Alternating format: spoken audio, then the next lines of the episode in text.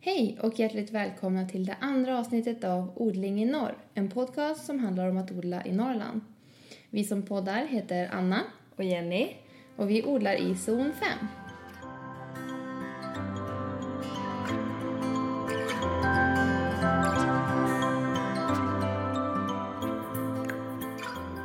Vad roligt Jenny, nu är vi tillbaka med ett nytt avsnitt. Det är vi. Superkul tycker jag. Verkligen. Vi tänkte ju idag prata om för och nackdelar med att odla i norr. Jajamän. Och det är ju inte bara nackdelar som många tror med att odla just i norr utan vi har ju en hel del fördelar också.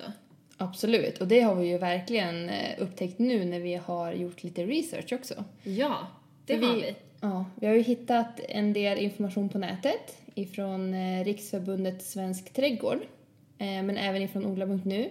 Och sen har vi även samlat eh, kunskap genom att vi har odlat själv. Ja. Så nu tänkte vi dela med oss av de här för och nackdelarna. Precis. Och vi har även slängt ut frågan på, ja men både i slutet av vår förra podd, men också på Instagram. Så jag har faktiskt fått de som har kontaktat oss och berättat lite om sina eh, upplevelser med att odla i, i norr och i söder. Och Vilket det är vi jättetacksamma för. Verkligen. För det är ju just eh, den här kunskapen som man får genom att själv testa. Det är ju den som är så himla värdefull. Ja. Och det kan ju faktiskt vara jättestor skillnad även om både jag och Anna till exempel odlar i zon 5 och i Örnsköldsvik, alltså till och med i samma stad, så kan ju zonerna skilja sig från gård till gård. Det kan vara olika jordarter och det kan vara bara att man har mer lä på tomten kan vara en så stor skillnad. Det också. Och eh, sen tänker jag att... ehm, eh, Vad tänker du? Vad tänker jag? Nej men jag tänkte på det här med att ehm, vi är ju inte proffs. Eller vi är ju inte riktigt så här proffs på, på liksom allt än. Nej. Så att eh, vi, är ju, vi vill ju mest eh, dela med oss och förmedla Ja. till alla andra som också är där ute och testar. Ja men att lära sig tillsammans med er, man måste ju börja någonstans. Precis. Så nu kör vi. Vi börjar med att prata om ljuset. Det vackra Norrlandsljuset. Ja, det går inte att slå. Nej. Alltså, den, alltså midsommar och få gå ut när klockan är fyra, tre på natten. Det är bara Anna som går ut fyra eller tre. En gång faktiskt så tog vi kort i den tiden och alltså det är så ljust. Ja. Jag fattar inte hur man ens vill gå och lägga sig. Nej, det är helt magiskt. Och om man råkar glömma dra ner liksom rullgardinerna så blir det ju riktigt tufft att ens kunna komma Ja. i säng sommartid. Nej, det går inte. Man måste ha mörk, mörkläggning här. Ja. Så det ljuset är ju faktiskt en fördel för oss här i norr. Att vi har det här dygnet runt ljuset. För man tänker ju att i söder så får de ju ljus tidigare än vad vi i Norrland får. Så där har ju de deras fördel, att det kommer tidigare. Och vi kämpade med våra odlingslampor och så vidare. mm. Eh, Men sen kommer vi ikapp eftersom vi får längre dygn. Exakt. Så det är ju den fördelen. Och det sägs ju, nu har inte vi faktiskt kollat upp exakt soltimmar och så, men det sägs att vi kommer ikapp ganska bra där runt midsommar och att just för den liksom växtperioden så ligger vi ganska samma i just soltimmar som i södra Sverige. Det är någonting man, man bör komma ihåg. Verkligen. inte ge upp hoppet där i, på våren när det är mörkt och man ser alla andra söderut ha kommit igång med deras odlingar. Nej. Nej, det är ju typ från, är det runt mitten av juni ungefär, då smäller det till. Det är som att på en vecka så slår allting ut samtidigt och växterna växer liksom typ 10 centimeter om dagen, känns det. Det är från grått till grönt på en natt känns det som. Ja. Det är magiskt. Ja. Sen har vi även hittat att bär, vissa bärbuskar går bättre att odla här i norr än söderut. Och att eh, grönsaker och frukt får eh, en mycket, eh, vad ska man säga, sötare smak och bättre arom. Alltså det, det man odlar smakar så mycket mer. Ja. Och detta har ju ett samband med soltimmarna att göra och att vi har kallare dygn än vad man har i södra Sverige. Så det tar tid på sig, men solen gör att de hinner utveckla så mycket smakämnen och Och det är häftigt. Det är superhäftigt. Så det är ju det är inte dumt att kunna skryta med. Nej. Att vi får mycket godare. Ni har nog kanske förstått att det här blir ett skrytavsnitt Ja. på norr. Faktiskt, det blir det. Vi, vi ber om ursäkt för det redan nu. Exakt. Men ni i södra Sverige, ni får liksom kommentera på Instagram och slås på fingrarna om vi säger någonting dumt. Precis. Men, men också hittar vi ju att, ehm, den, f- att vad ska man säga, Eh, vi får ju en längre blomningstid på grund av att vi har kallare. Det, det liksom blommar inte ut lika fort. Mm. Nej. Så det är ju jättebra. Mm. Det är inte bara bra att ha för varmt och för, eh, Exakt. för liksom bra förhållanden. Nej. Och det vet man ju, alla som har fått blombuketter och sådär hemma på, ja men när som helst bara, att ställer man dem kallt över natten i liksom källare eller så, så håller de ju mycket, mycket längre. Och Mm. Det, det är det. så funkar det ju även i naturen, alltså utomhus. Men då har vi hittat en nackdel, Ja, faktiskt. fast bara en. En, en nackdel. En nackdel. med ljuset. Ja. Det är att vissa bladgrönsaker som är, om vi säger asiatiska, Mm. de, eh, de, liksom, de går ju bananas. De gillar inte alls de här långa soldygnen. Nej. Eller sol, ljus och soldygn. Ehm, för de går i blom. De blir så stressade. Så det man kan tänka på när man odlar, det är att man placerar dem kanske på ett lite mer skuggigare ställe, tänker jag. Man kan alltid prova. Alltså, Ingen säger att man inte kan prova. Men däremot så är det ju så att vissa växter har ju, det finns ju långdags, långdag och kortdag. Och beroende på om det är långdag eller kortdag så blommar växterna. Och just till exempel som spenat verkar vara en typisk växt som börjar blomma om det är varmt och långa dagar. Eh, men varför inte? Har man en, liksom en odlings, till exempel en pallkrage, den är ju ganska lätt att täcka och göra mörk om man vill. Alltså lägg på något täcke eller vad som helst så kan man ju kanske prova liksom leka lite med det där och se om man skulle kunna eh, få, Få, en natt, alltså en, hitta på en egen natt. Ja, att de inte blir lika stressade. Ja. Men, men vad tror du om att så, soj, oj, typ omgångar då? Att det liksom inte blir, ja men nu blommade allting ut liksom samtidigt. Utan att man har ändå, att det kommer i omgångar. Absolut, det kan man. Och spenat är ju en sån gröda som många kan till och med rekommendera att man kan odla senare på säsongen här uppe om man vill och få en sen eh, skörd när, det liksom, när nätterna börjar bli lite längre. Men Anna, Ja, Jenny. det här med jord då? Men jag odlar inte jord. Du gör inte det? Nej. Attans. Attans bananer. Nej men, vet du om vad du har för jord förresten? I ditt land? Eh, den är ju ganska lerig och du kollade ju upp det på skolan. Mm. Eh, så du kan ju, du kan ju nog liksom benämna det med mer fina ord än vad jag kan. Det är ju en lera, men det jag framförallt kollade upp det var ju pH-värdet som ni hade i jorden. Just det, vad var det den visade då? Den visade på, jag tror det låg på 5,5. Ah, just Vilket det. är liksom... Eh, unge- man brukar säga på ett ungefär att växter trivs som allra bäst mellan 5,5 och 6,5 Ja. pH-värde. Men sen finns det ju liksom surjordsväxter som kanske trivs i lite surare jord och sådär. Men på ett, ja, vad ska man Om säga? man drar ett eh, man medelvärde. generaliserar, jajamän, medelvärde eller generaliserar så trivs de bäst däremellan. Men Då ligger vi typ på gränsen då. Mm, på gränsen neråt. Ja. Men däremot så har ni ju tillsatt liksom en del organiskt material och sådär så att vi vet ju faktiskt inte exakt vad det är för pH-värde nu. Nej, jag hjälper väl till att höja. Ja, Så jag hoppas att de trivs där nere i mina bäddar. det tror jag. där jag ändå har någon form av jord. Det tror jag. ja. Men eh, om man, om man tänker jord här i Norrland så vi har ju ändå lite olika. Ute vid kusten så har vi ju lite mer, ja, men som vi har här då, eh, lerig jord, lite mer ehm, Mjäla. Precis. Eh, vilket kan hålla vätskan lite bättre. Eh, Framförallt lerjord är ju duktig exakt. på att hålla. Medan om man går inåt i landet så är det ju mer sandig jord. Mm. Och den blir ju varmare snabbare på våren. Mm. Den dränerar ju vatten lättare. Mm. Eh, för att det, håller ju, det binder ju inte i partiklarna. Nej. Eh, och eh, det torkar ju upp. Absolut. Det gör det.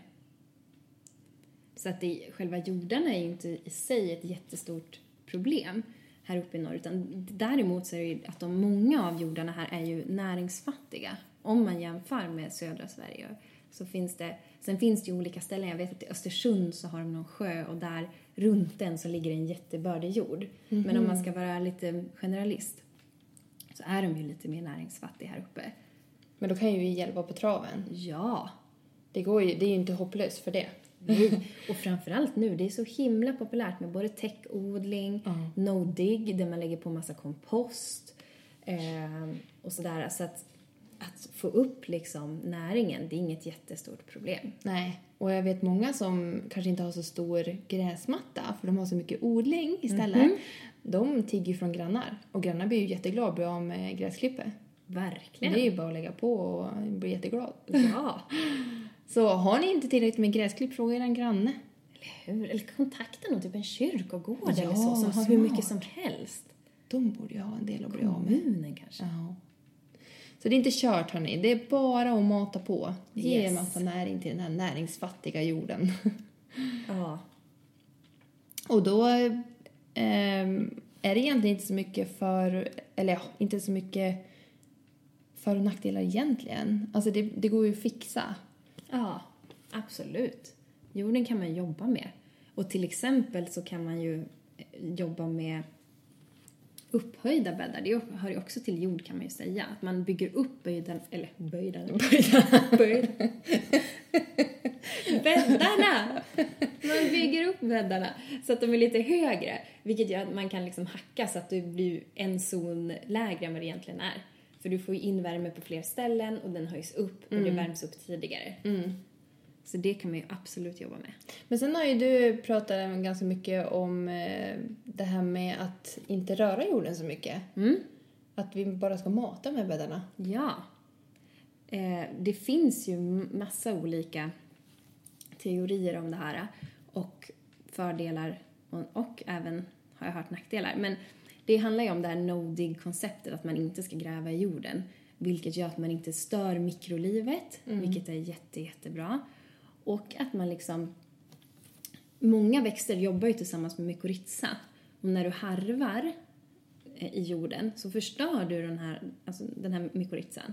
Medan om du inte gör det ut- och du inte gräver utan du bara tillför massa organiskt material vilket också betyder att det blir luftigt längst upp och det blir lätt att plantera och odla i det här organiska materialet. Eh, Så stör du inte mikrolivet och det kan gynna så att skörden kan bli ännu bättre än om du skulle harva och gräva i den. Och mm, värt att säga är ju att man behöver ju inte byta jord. Nej! Absolut inte. Det går att köpa samma. Det så det, gör är, det viktiga är ju att man växelodlar i jorden. Exakt. Precis, jorden är det absolut inget fel på. Däremot så kan man ju vara lite försiktiga med speciellt potatis, kolväxter, även lök, ja men de flesta. För när skadedjur väl har hittat dit så lägger de ju, många lägger ägg i jorden och liksom samlar sig där de här grödorna har varit. Och därför är det bra att växelodla. Så om du nästa år odla någonting från en annan familj.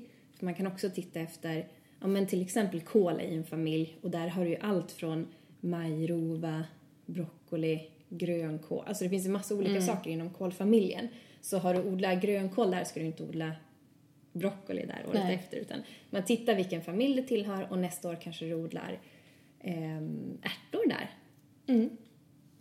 Eller blommor eller vad som helst. Och att man ser till att man kanske har en fyraårig växtföljd på sin jord. Minst fyra år. För att slippa så mycket jordburna sjukdomar som möjligt. Mm. Det är så himla mycket eh, fakta bakom sånt här. Alltså, jag tror att just växelodling får bli ett helt eget avsnitt. Ja, Det är så mycket att prata om. det finns jättemycket där. Mm. Superroligt ämne också tycker jag. Ja. Och jag tror att som nybörjare kanske inte man tänker på det. Nej, Man, man kör på, men här körde jag det där i fjol och då gör vi det i år då. ja. Ja men det är nog lätt hänt om man bara här, det var så fint att ha de här kålen för de kan ju vara ganska vacker. Så nu vill jag ha dem på samma ställe i år igen. Precis. Men vi var ju inne och nosade lite grann på, jag säger ju angreppsdjur. Men det heter ju tydligen skadedjur. Men eh, jag tycker att angreppsdjur är ändå ganska bra ord alltså. Jag tycker faktiskt också det.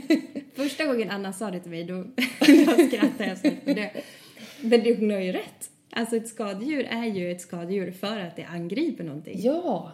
Och ett angreppsljud. Liksom, det låter som att den verkligen kommer där med sin stridsyxa och liksom... Den angriper. Ja, Den liksom inte bara gör skada, den liksom bara... exakt. Och det är ju allt från stort till smått. Det kan Ja. ju liksom vara den där stora älgen till den här lilla bladlusen. Mm. Så ja, om jag råkar säga angreppsdjur så vet ni vad jag pratar om. Det är ett skadedjur. Det är skadedjur. Men just på det här ämnet så har vi några fördelar, eh, som jag ser det i alla fall. Och det är ju att på grund av att vi inte har så varmt som det är söderut så får vi inte samma angreppsdjur. Skadedjur. Jag sa ju det, att jag kan säga fel. Men till exempel mördarsniglar. Ja. Alltså nu är jag väl förberedd för jag har myskankor. Just och de det. älskar mördarsniglar. Så att om de kommer så, I'm prepared. Eh, Men vi har ju dem inte här. Nej. De finns inte. Nej. Tack och lov. Det är ju underbart. Det är så bra. Och sen hittar vi även liljebaggar till exempel. Att de inte finns. Nej. Jag vet inte ens vad en liljebagge är. Nej, Det är inte jag heller. Men det säger vi inte högt. Nej. Nej. Det har med liljor och baggar att göra. Därför heter de liljebaggar. Men sen är det ju, hittar vi ju att till exempel rosor är ju väldigt mycket mer angripna söderut. Vi får ju även angrepp på dem, Mm. men inte i samma utsträckning som söderut. Nej. Precis. Och vi benämner söderut allt som är söder om norr. Söder om Stockholm, tänker jag. Men jag vet inte var Norrlandsgränsen går. Är det vid Alltså jag tänker typ så här Sundsvall, Sundsvall? Jag tror att längre norr... eh, Gävle. Ja, men typ. Okej, då drar vi gränsen vid Vi Gävle. drar den där. Ja. Allt söder om Gävle. Det är norr. Nej! Va? Nej! Oj, det tog många sekunder för dig att fatta vad du sa. Oj, oj, oj. Nej, det här varit jätteförvirrat, så Ja. nu hoppar vi över till nästa fördelen. eh, och det var ju det här med, eh, du nämnde om flera generationer. Ja. Det hade jag aldrig hört förut. Nej, men det är ju så att vissa skadedjur, angreppsdjur, eh, de har, alltså i södra Sverige så hinner de med fler generationer än vad, än vad de gör här uppe i norr till exempel. Jag vet att morotsflugan är en sån, ett sånt skadedjur. Och just morotsflugan så är det andra generationen som kommer på året som är den värsta. Som verkligen angriper rötterna på morötten. Och då har ju morötterna fått lite mer storlek också än vad de kanske har tidigare på våren. Vilket gör att det är, som, det är då det är som allra värst. Mm. Medan här uppe i norr så hinner vi kanske vara med en generation på, per säsong.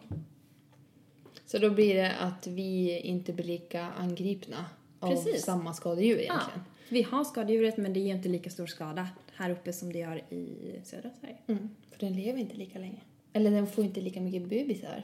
Exakt. den förökas inte på samma sätt. Exakt. Det Eller jag tror den förökar sig på samma sätt. Okej då. Vi går inte in på hur det funkar, för det kan jag inte förklara. Men lika många gånger. kan Lika man många gånger, inte- Lika nej. många gånger.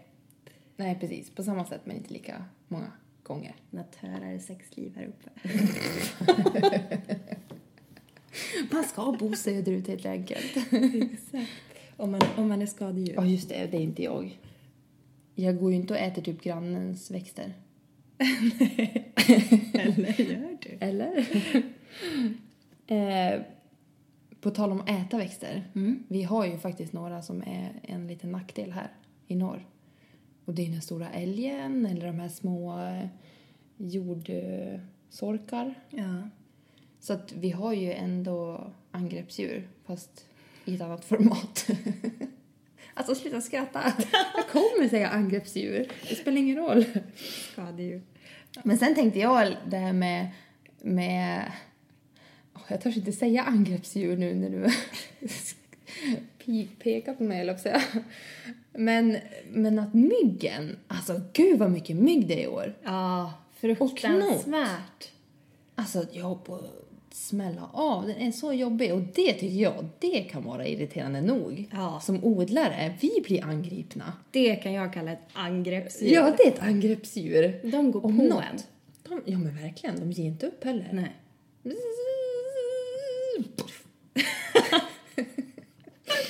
ja, jag skulle haft en sån här personlig smällare. Ja, verkligen. Jag rensade grönsaksland idag. Jag tror jag fick, ja men på typ 20 minuter hade jag över, över 20 knortbett på benen. En per minut. De turades om. Ja. Yes. Men Anna, har vi några tips? Har Ja, du men- några tips? ja, men vi har tips. Jag har tips, du har tips, vi har tips. Vi har tips. Eh, vill man ändå vara lite före sin odlingstid så är det ju tips att förodla. Ja, förkultivera. Alltså, sa jag fel där också? Nej men förodla är helt okej. Okej, bra, tack. Det är samma sak. Fa- Samma sak. Ehm, det, det är inte någonting som jag har... Alltså som nybörjare gjorde ju inte jag det. Inte? Ja men jo, men alltså tomater och sånt där. Ja. Men jag, jag förodlade ju inte sallad och såna där grejer. Nej. Men nu har man ju börjat bli lite väl ambitiös. Så nu förodlar man ju typ nästan allt. Men det blir ju lättare att sätta ner dem i bäddarna Verkligen. än att man ska så, ogräs kommer upp, man blir förbannad och man vet inte vad som är vad som kommer upp. Och så sen är den där täckta bädden ingen täckt bädd längre. Exakt. Och det går ju. Det roliga är att man kan faktiskt, även sådana här grönsaker som de säger ska inte gå och förodla, till exempel röd be, alltså betor. Ja, men det har jag överlag. hört att man inte ska göra, rödbeta. Exakt. Jag får- förodlar dem i år. Gjorde du? Ja. Och jag har även hört eh, flera stycken som har gjort det med lyckat res- resultat. Bara att man får, inte, man får inte låta dem utveckla för mycket rötter. För att de vill inte att man ska störa rötterna så mycket. Det är därför man inte ska göra det. Men om man är så här lite, om man håller lite koll och är lite försiktig och daltar lite med dem så ska det gå. Ooh. Men när man sätter ner dem då, Ja. jag tänker, den växer ju ändå ganska ytligt. Ja.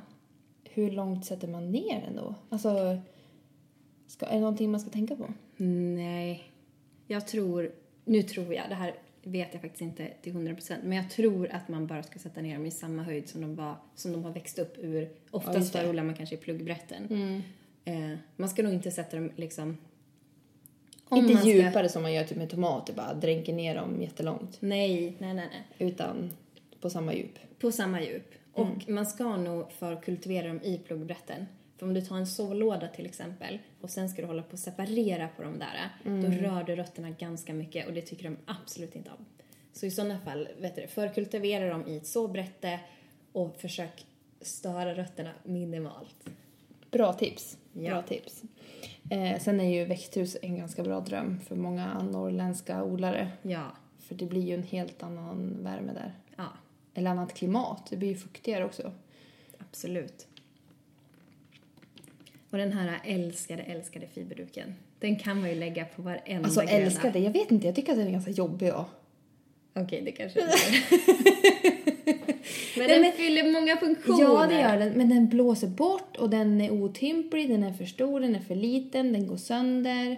och så sen så ful. drar jag bort den, ja den är ful. Och så sen då har man ingenting kvar längre. Ja, det är sant.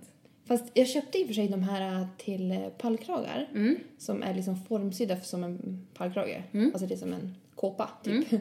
Eh, De tycker jag var jättebra. För annars hade det varit hopplöst att ha runt pallkragar tycker jag. För då fladdrar det, man vet inte var man ska sätta ner den och hur man ska hålla den kvar och så vidare. Men den här, det var jättebra. Mm, Men då är ju de här bäddarna, eller om man ska täcka större, det är ju mycket meckor alltså. Men Det de är är ju mycket guld värd. Alltså jag förstår ju att de är viktiga. De är viktiga. Det är ett tips. Och ett tips är att fylla sandsäckar. Istället för stenar kan ju liksom riva sönder Ja, och sådär. just det. Sandsäckar. Det blir tungt, och, men det är också inte så jättehårt mot Nej. själva Smart. fiberduken. Bra tips. Vissa lägger väl också typ så här kratter och sånt för att hålla ner. Ja. Ja. Whatever floats your boat. Men sen om man tänker på vad man väljer för fröer. Det går ju att välja de som är snabbare. Exakt. Alltså vi har ju, om man tittar på liksom baksidan av ett fröpaket så står det oftast eh, tidig morot eller sen morot eller tidig broccoli eller liksom, man kan kolla på antalet, man brukar kalla det kulturtid.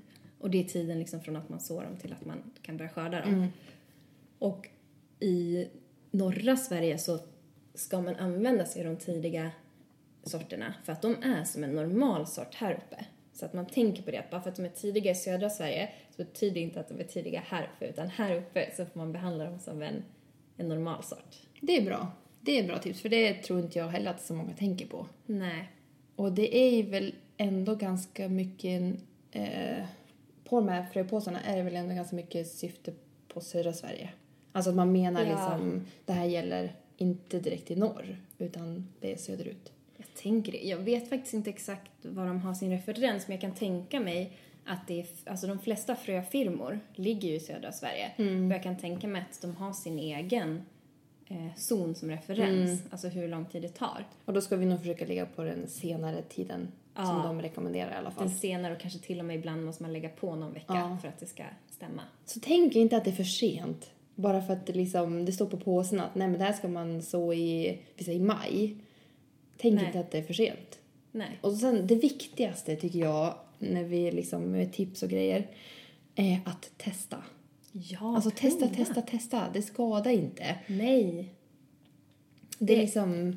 Eh, ja, men gick det inget bra i år? Ja, men lärde du någonting nytt? Och så testar du det nästa år. Ja. Absolut. Och sen ett, ett till tips bara, det här med sorter. Att är de sena, så det betyder ju inte heller att det är kört, men det betyder att det kommer att ta extra lång tid här uppe och då är ju förkultivering liksom Nästan A och O. A och O. Mm. Exakt. Bra, men vi har ju tipsat lite grann tidigare om det här med upphöjda bäddar när vi var inne på jord. Precis. Eh, och... ehm, s- eh, vad hade vi mer då? Ja, men vi pratade lite innan vi började spela in om kvävegödsling. Just det. Just det. Att det ska man inte göra i slutet av sommaren. Nej, Alltså för sent. nej. För då, det triggar ju bladgrönt. Ja, men det triggar tillväxten helt enkelt av grödan. Och det vi vill är ju att speciellt ehm, grödor som vi vill ha kvar ute över vintern, typ fruktträd, bär, buskar eller sådär. Eh, de vill vi ju att de ska gå i vintervila. Däremot om man har liksom en liten kål eh, sådd som man känner att man behöver gödsla ganska sent så vet jag inte om det gör så stor skillnad eftersom de, det är ju någonting du ändå skördar Mm. innan vintern eller tidig vinter. Sen tänker jag bara det här med om man vill vara i förtid, eller vad man säger, heter det förtid? Om Man vill liksom vara lite steget före. Så vissa grödor går ju faktiskt och så redan på hösten. Just För att det. sen att det ska komma på våren. Ja, Så det, det är ju någonting man kanske ska tänka på när man väl är där och skördar och sånt. Vad vill jag sätta i jord nu till nästa år? Till exempel vitlöken. Mm. Den är ju ganska lätt att glömma. ja, Så kom man på det på våren att just det, den skulle jag ju ha sått för länge sedan. exakt. Och det gäller ju faktiskt i hela Sverige. Att Ja, den ja, vill ja, man ja, ner med. precis. på hösten. Precis, ja. Men jag tänker andra grejer som man vill sätta på hösten. Bara Ja. för att ha lite försprång. Absolut. Jag har hört om folk som provar alla möjliga grönsaker, Mm. alltså sallad, allt möjligt. Prova lägga i det på hösten och se vad som kommer upp på, Precis. på våren. Det, det är det där, det är bara att testa. Experimentera. Prova, prova. Prova, prova. Sen är det ju det här med att utnyttja tomten på rätt sätt. Man Mm. kan ju hitta andra växtzoner på sin tomt. Ja, Nu är vi i växtzon 5. Mm. Men jag tror uppe vid lagården, våran, där vi Mm. har växthuset, alltså det är en bastu. Ja. Jag skulle nog kunna odla kiwis där. Nej, men jag vet inte. det är så himla varmt. Ja. Det blir som en... eh, Det är som står stilla i luften känns det som. det, är- det är ju ett fantastiskt läge. Det är jättevarmt. Och det ligger lite på höjden också, så jag Ja. tror att solen kommer dit tidigt på, på våren. Ja, och det blir väldigt mycket soltid där. Det Mm. var därför vi har satt växthus där då. och din farmor och farfar hade också växthuset där. Jaha, Så vi har tagit på samma ställe. det visste inte ens jag. Nej, det visste inte vi heller. Nähä. Så när vi hade bytt växthuset, då sa din pappa Jaha, där har det stått växthus tidigare. Vi bara, oj då, men det var ju bra. Passande. Great minds. Mhm. Eh, så det, det, är liksom, det är mycket soltid och det blir väldigt varmt. Exakt. Och ett tips är faktiskt att lära känna sin tomt. Alltså tidigt på våren, när man fortfarande har snö, titta, vars tinar är tidigast? Förmodligen är det en av dina bästa platser. Bra tips. Och sen att man kanske sätter, eh, om, man, om man nu vill försöka med växter som trivs mer söderut, Ja. att man försöker placera dem då eh, så att de ska trivas bättre här. Jag tänker, behöver de mer värme, sätt dem där. Eh, de kanske inte alls ska ha så himla soligt, så då sätter man dem mer skuggigt. Ja, För att man ska liksom anpassa så att det passar det man vill försöka odla. exakt. Precis, vi snackade om det tidigare. Jag tror det var du, Anna, som hade läst någon artikel där att vissa växter som kanske i södra Sverige ska stå lite skuggigt kanske trivs superbra i full sol här uppe. Mm. De kanske trivs i en lägre zon, alltså kanske 1 till 3 eller någonting. Men här uppe, en skuggig växt alltså. Och Mm. här uppe skulle man sätta den i sol i liksom... Eh, det är ju zon 5, men om man sätter dem i ett soligt läge så kanske de trivs superbra ändå. Ja, men exakt. Så att man får prova sig fram. Vi kanske ska göra så här att vi, vi bestämmer en växt eller gröda Ja. som vi nästa år vill testa. Alltså som vi kanske tänker att den här äh, kan inte växa här eller den här är svår att växa här. Att vi gör ett försök. Det gör vi. Det hade varit spännande att ha som en eh, följetong under sommaren. Ja. Det får vi göra. Och vi bara slänger ut en liten blänkare till er. Har ni någon växt som ni har här uppe i norr som egentligen inte ska funka här? Ja, berätta! Vi Och vill var veta. är den placerad? Vi vill veta.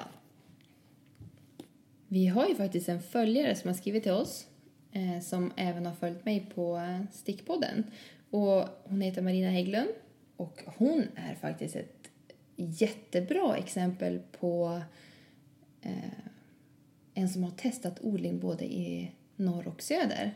Exakt. Hon är född och uppvuxen i Sollefteå som ligger, ja, är det 10 mil härifrån Övik eller? Men ja, Nio ungefär. kanske. Ja. ja, inåt landet. Ja. Och ehm, för tre år sedan flyttade hon ner till Skåne. Så hon eh, hade jättemånga, och vad ska man säga, i praktiken tips. Eller skillnader Ja. på odlingen norr och söder. Och det är ju lite grann det vi har nämnt tidigare. Till exempel det här med att jordgubbarna tyckte hon smakade mycket mer här uppe, mycket saftigare. Eh, att kålen som gillar kyla grodde, eller gror, vad säger man, växer bättre här uppe. Eh, vilka mer tips hade hon? Jo, hon sa ju också att där, i- när hon bodde i Sollefteå och odlade där så hade hon aldrig problem med morotsflugan. Nej, just det. Och det var ju också det här med sniglar. Inte alls i samma utsträckning som, Nej. som det är söderut. Exakt. Så det, det är ju den här äh, angreppsdjuren. Det är de skadedjuren. Det är en stor fördel här i norr. Vi ska vara glada över att vi inte har så himla varmt hela tiden. ja. Det är ju jättebra. Perfekta odlingsförhållanden. Nu skryter jag om Norrland. Men jag tänker så här. Angående angreppsdjur, Anna. Ja, Förra veckan så körde vi ju zucchini, eller zucchini. ja vad har det med angreppsdjur att göra? Jag tänker att vi kör en likadan Ja, i du år. tänker att jag- Eller i år! Den här veckan. Säger ni angreppsdjur eller säger ni skadedjur? Snälla, berätta för oss. Yes. Vi slänger ut det på Instagram. Ja, för det som var roligt var ju att hon sa ju att Anna, du säger rätt, det heter zucchini. Och jag var så glad. Men då slängde ju Jenny ut den här förfrågan på Daily, heter det va? Att man får Ja, rösta. stories. Mm. Stories, precis. Eh, och där var det ju jätteövervägande. Ungefär 95 procent. Alltså, det, vi har ingen bevis på det här, för den där storyn finns inte sparad någonstans. Så att det finns ingen bevis, men hon påstår, hon påstår att det var 95% som sa zucchini. Jag vet att det var 95 procent som röstade på zucchini. Ja, det här, den här diskussionen kanske vi kan eh, hålla i liv ganska länge. Eller jag tror det. Jag tror att den aldrig skulle kunna ta slut. Men till Annas gagn, eller vad man ska säga, så i Italien så säger de faktiskt zucchini. Kom ihåg att Jenny sa det. I Italien.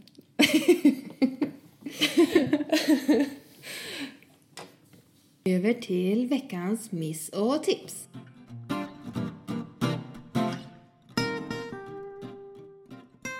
Jenny, vad är din veckans miss? Oj. Oj till och med. Veckans miss för mig, det är spinn. Igen. Igen. Jag fick ju ett superangrepp i början av vår, eller i, ja, i början av våren. Varför? Jag köpte hem jordgubbsplantor. Ehm, och de var full med spinn, märkte jag efter typ... Men hur märkte du det då? Först märkte jag bara att de, när jag tog hem dem var de jättefina. Sen efter någon dag började de se lite vissen och lite grå ut och lite så här dassig. Och jag tänkte först, ja ja, men de har stått i ett växthus och nu står de inomhus. De, de tycker väl det är för kallt eller liksom för lite ljus här inne. Men sen...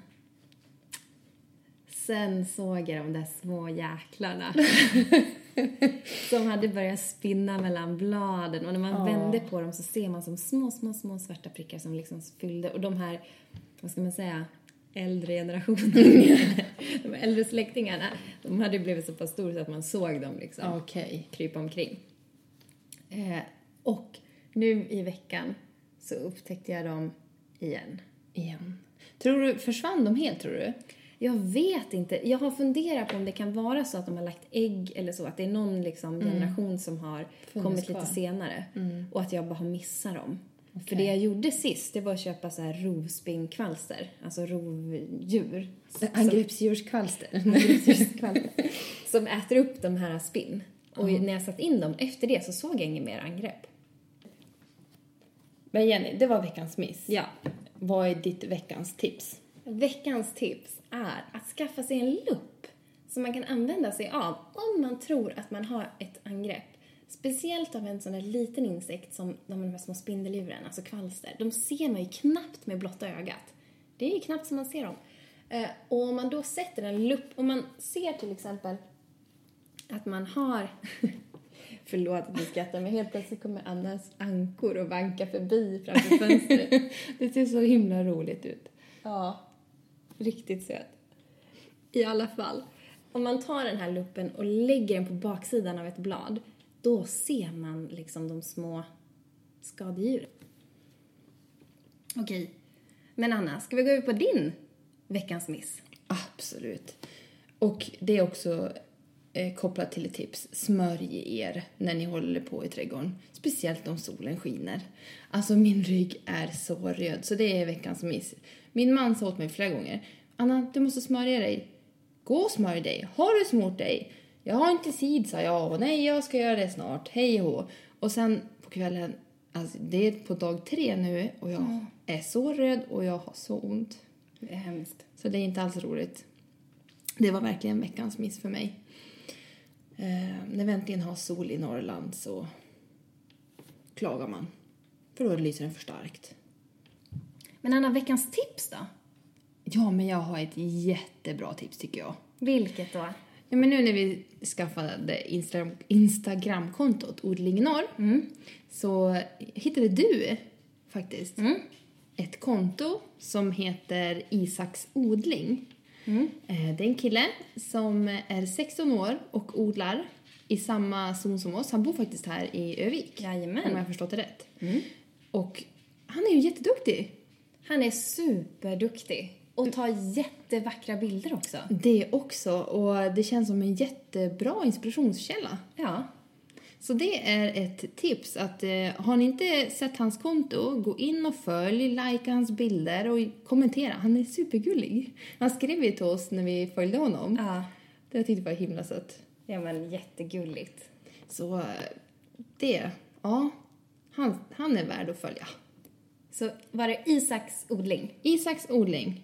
Nothing else. Nothing else. Ingen punkt, ingen komma, ingen mellanslag. Ingenting. Isaks odling. In och följ. In och följ. Men du Anna, vad, vad ska vi snacka om nästa gång? Nästa avsnitt? Alltså jag tycker ändå att tema ogräs är ganska aktuellt just nu. Och det kan vara ganska kul. För att vissa saker kan man faktiskt äta. Ja, ja, ja, du tänker så. Du Ja. tänker så. Jag tänkte mest att gud vad jobbigt ogräs är. Alltså visst, jag gillar att ta vara på ogräs, men ogräs ska växa på rätt ställe, fast då är det ju inte ogräs. Exakt. Är inte det faktiskt till och med definitionen av ett ogräs? Jo, det är ju det. Fel växt på fel plats. Ja. Så det kan ju vara till exempel en jordgubbe som växer bland tomaterna och då tycker ju någon att det är fel. Då blir Exakt. jordgubben ett ogräs. Exakt. Men sen har vi också de här riktigt, riktigt jobbiga ogräsen som de här åkertistlarna, kvickrot, Ja, kirskål, kirskål, maskros, mjölkört. and so, and so, and so, and so on. Exakt. Så nästa vecka, lite mer om ogräs. Positivt, negativt. Vad som är gott. Vad som man kan tillaga. Precis. Och vad vi absolut inte vill ha. ja, Ja. Så eh, vi vill tacka för oss den här gången och hoppas att ni eh, tycker att det var någonting här som var lite matnyttigt. exakt. Och har ni någonting att komma med, vad som helst, kommenteras. In på vår Instagram, odla i norr. Där finns både jag och Anna. Heter vi inte odla i norr? Det är också en väldigt bra Instagram, men det är inte vår. Nej, precis. In på vår Instagram som heter Odling i norr. Odling i norr. Kommentera, skicka iväg ett DM.